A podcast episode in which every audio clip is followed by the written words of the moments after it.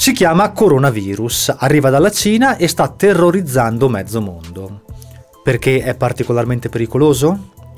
No, perché come al solito i media devono spaventare le persone per vendere e per questo ne parlano in maniera spaventosa oppure volutamente misteriosa. In questa puntata delle pillole di libertà che esce ogni venerdì e che vi ricordo non è il format principale di questo canale ma soltanto l'analisi il più onesta e trasparente possibile di un fatto interessante e importante della settimana parleremo esattamente di questo e capiremo di cosa si tratta, se dobbiamo essere preoccupati e quali saranno gli scenari futuri. La prima cosa da sapere è che coronavirus non è il nome del virus. Coronavirus è il nome di una famiglia di virus, a cui appartiene anche questo virus che viene dalla Cina, che sono caratterizzati da dei globuli che hanno delle piccole punte sulle loro estremità e grazie alle quali riescono ad agganciarsi alle cellule e trasmettere a queste, passatemi il termine, un DNA modificato, cambiandone il comportamento. Questa è di fatto l'infezione e il fatto che ne conosciamo il comportamento comportamento e che li abbiamo già classificati significa già che non sono nuovi virus, qualcosa di profondamente misterioso, ma qualcosa che conosciamo già. Questo nuovo e misterioso virus killer, lo dico tra 200 virgolette, che viene dalla Cina, si chiama 2019 nCoV e fa parte della famiglia dei coronavirus. Certo che se in questi giorni accendete la tv oppure leggete i giornali vi sembrerà che una pandemia inarrestabile sta minacciando mezzo mondo e che presto presto moriremo tutti. Per fortuna non è così e per capirlo basta tornare indietro di qualche anno e osservare come i giornalisti annunciarono l'arrivo della famosa SARS, che per capirci anch'essa è un coronavirus e sembrava che avrebbe contagiato milioni e milioni di persone. Se andiamo a vedere i dati ufficiali diffusi dall'OMS scopriamo che la SARS ha causato in tutto il mondo soltanto 813 morti. Se facciamo un confronto con le normali epidemie di influenza influenza che ogni anno si diffondono in tutto il mondo, scopriamo che queste causano dai 3 ai 5 milioni di casi gravi e dai 250.000 ai 500.000 morti. Allora la domanda è, da dove deriva tutto questo allarmismo se poi non si verifica mai un immenso e problematico contagio a livello mondiale? Per comprenderlo dobbiamo ricostruire un po' di fatti e andare indietro di qualche anno e guardare cosa accade con la famosa influenza aviaria H5N1. Il primo ceppo si era diffuso e sviluppato in Cina, solo che questa nazione, nonostante gli accordi con l'OMS a livello globale, non aveva subito condiviso le informazioni relazioni con il resto del mondo. A quel punto il mondo si è trovato a dover affrontare un virus in parte sconosciuto sul quale non aveva sufficienti dati per poter decidere e intervenire. In una situazione di questo tipo è scontato che l'Organizzazione Mondiale della Sanità parli di un potenziale pericolo e non possa escludere un contagio a livello mondiale, perché non ha nessuna informazione per rassicurare le persone. La stessa OMS infatti al tempo dichiarò in un documento che vi lascio qui sotto in descrizione così potete consultarlo, che, vado proprio a leggere, la natura imprevedibile dei virus dell'influenza rende impossibile sapere se eventi recenti possano portare ad un virus pericoloso. E poi prosegue spiegando. Non sappiamo se saranno il preludio della prima pandemia del XXI secolo. Capirete che se vengono diffuse informazioni di questo tipo, i giornalisti fanno festa, parlando ovviamente di virus killer misteriosi e potenzialmente distruttivi. E questo è esattamente quello che accade quando ci si trova da una parte con un virus di cui in parte non si conoscono le caratteristiche, che si diffonde molto velocemente, e dall'altra senza sufficienti informazioni per poter intervenire e creare vaccini oppure antivirali. Però la domanda rimane, com'è possibile che l'OMS ne parli in maniera sempre così catastrofica e preoccupata se poi di fatto non accade mai nulla? Perché se andiamo a vedere le epidemie di SARS, di H5N1 e di altri virus come ad esempio ricorderete la mucca pazza, poi il tutto si risolse in un nulla di fatto e non si scatenò alcuna epidemia mondiale, almeno non tra gli uomini. Beh, la risposta è presto data ed è anche piuttosto semplice. I virus non sono immutati stabili, anzi mutano molto rapidamente nel tempo e sono in grado di migliorare la loro capacità di trasmissione da essere vivente a essere vivente e diventare anche più aggressivi, quindi pericolosi. In pratica diventano sempre più pericolosi a mano a mano che si diffondono, che contagiano tante persone e queste persone non hanno il sistema immunitario pronto per affrontare la minaccia, perché anche se non sono virus nuovi per gli animali, lo sono in realtà per gli uomini. I nostri anticorpi non sono in grado di sconfiggere il virus e per questo la minaccia rimane sempre potenzialmente molto alta. Ecco perché l'Organizzazione Mondiale della Sanità si riferisce a questi virus come una minaccia, una potenziale minaccia estremamente elevata e ecco perché la prima misura che viene messa in campo è quella del contenimento, cioè evitare che si diffonda in tutto il mondo.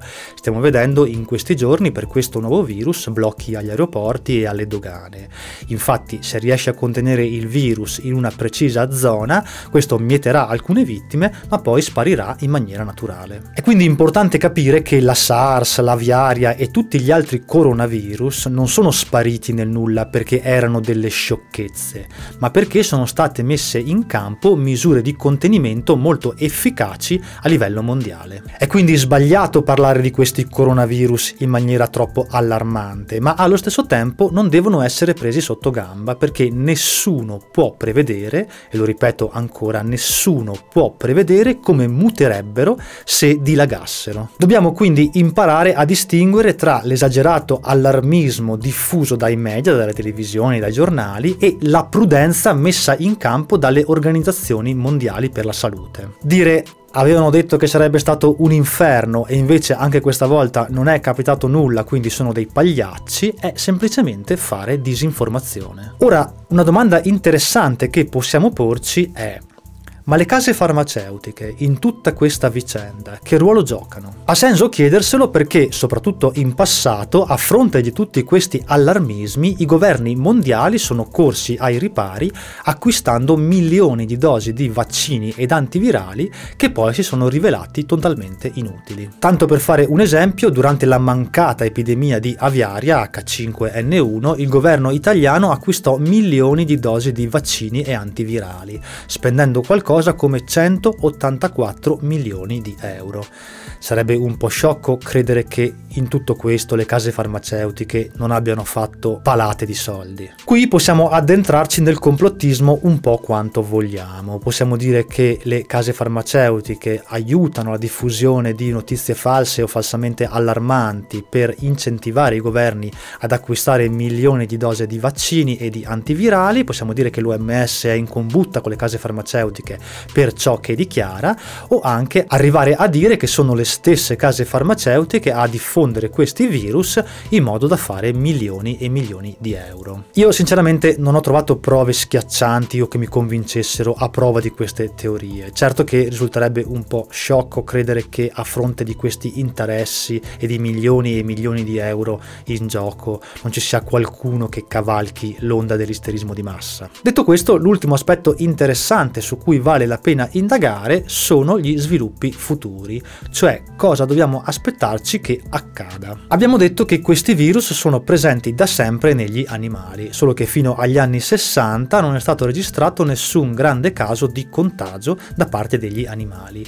e nessun caso di trasmissione e quindi di mutazione del virus da uomo a uomo. L'aumento di questo fenomeno, cioè l'aumento del contagio da animale a uomo, che è conosciuto come zoonosi, è da ricercarsi nell'aumento degli scambi commerciali, sia di animali che di prodotti derivanti dagli animali. La popolazione mondiale cresce, alleviamo, commerciamo e vendiamo sempre più animali e loro derivati, siamo sempre più a contatto diretto con gli animali, con la carne e con il pesce e laddove le misure sanitarie non sono adeguate, ecco che le possibilità di contagio aumentano. Non è un caso che la SARS sia stata introdotta a seguito del consumo di un mammifero selvatico, la civetta delle palme, diffuso in alcune zone della Cina. E la principale fonte di contagio della MERS, un altro coronavirus, per l'uomo sono i dromedari, anche se si pensa che derivi di fatto da alcuni pipistrelli. Dunque non stupisce che anche questo nuovo virus, 2019 nCoV,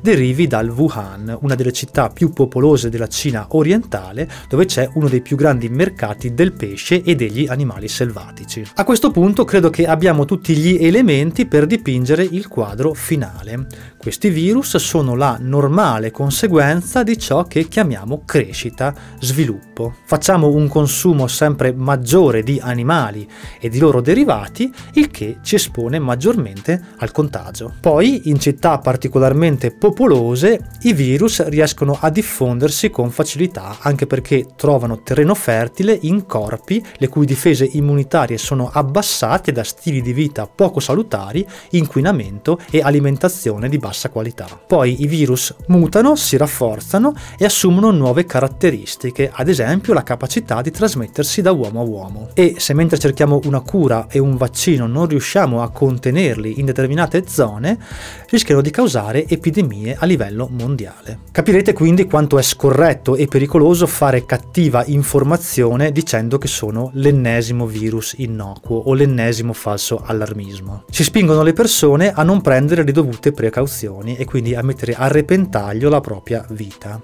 E la cattiva notizia è che questi scenari in futuro molto probabilmente si intensificheranno perché la popolazione è in crescita, soprattutto in quelle zone come la Cina, da cui, guarda caso, provengono la maggior parte dei coronavirus. Forse è solo una questione di tempo che uno di questi virus muti in maniera incontrollabile, decimando veramente la popolazione mondiale. E con questo preoccupante scenario, con questa musichetta di sottofondo che mette ansia, me lo dite sempre nei commenti, io vi saluto e vi do appuntamento con le pillole di libertà venerdì prossimo, se ne avete il coraggio.